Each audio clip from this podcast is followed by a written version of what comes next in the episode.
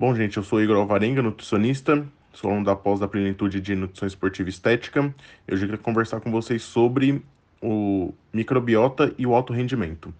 A nossa microbiota intestinal é constituída por trilhões e trilhões de micro-organismos, entre bactérias, vírus, é, fungos, entre outros. É, a maioria dos atletas, eles, por ter um desbalanço entre nutricional, eles acabam prejudicando a microbiota dele, por conta de uma baixa ingestão de carboidrato, baixa ingestão de fibras, alto consumo de proteínas, pelo, pela busca ali da, de uma maior performance, de um melhor físico, etc. É, e essa alta ingestão de proteínas ela vai principalmente alimentar as bactérias proteolíticas.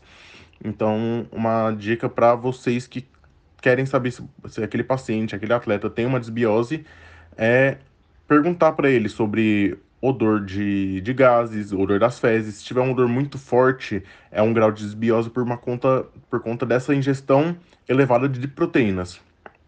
Então, e a microbiota ela tá a, ligada ali com a, o comportamento daquela pessoa, daquele atleta.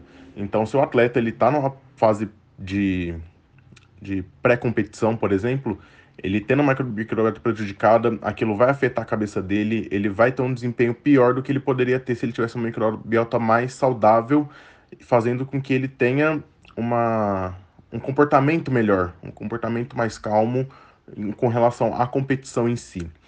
E fora que isso tudo pode ocasionar o leak gut. O leak gut ele é um afastamento das células intestinais. Então, isso vai promover é, uma infecção, pode promover uma infecção por conta da, das bactérias, de micro-organismos conseguirem atravessar essa barreira intestinal, pode ocasionar uma inflamação por conta de, de, da, das bactérias proteolíticas ali que podem gerar metabólitos e vazarem para o lume intestinal, é, entre outras coisas.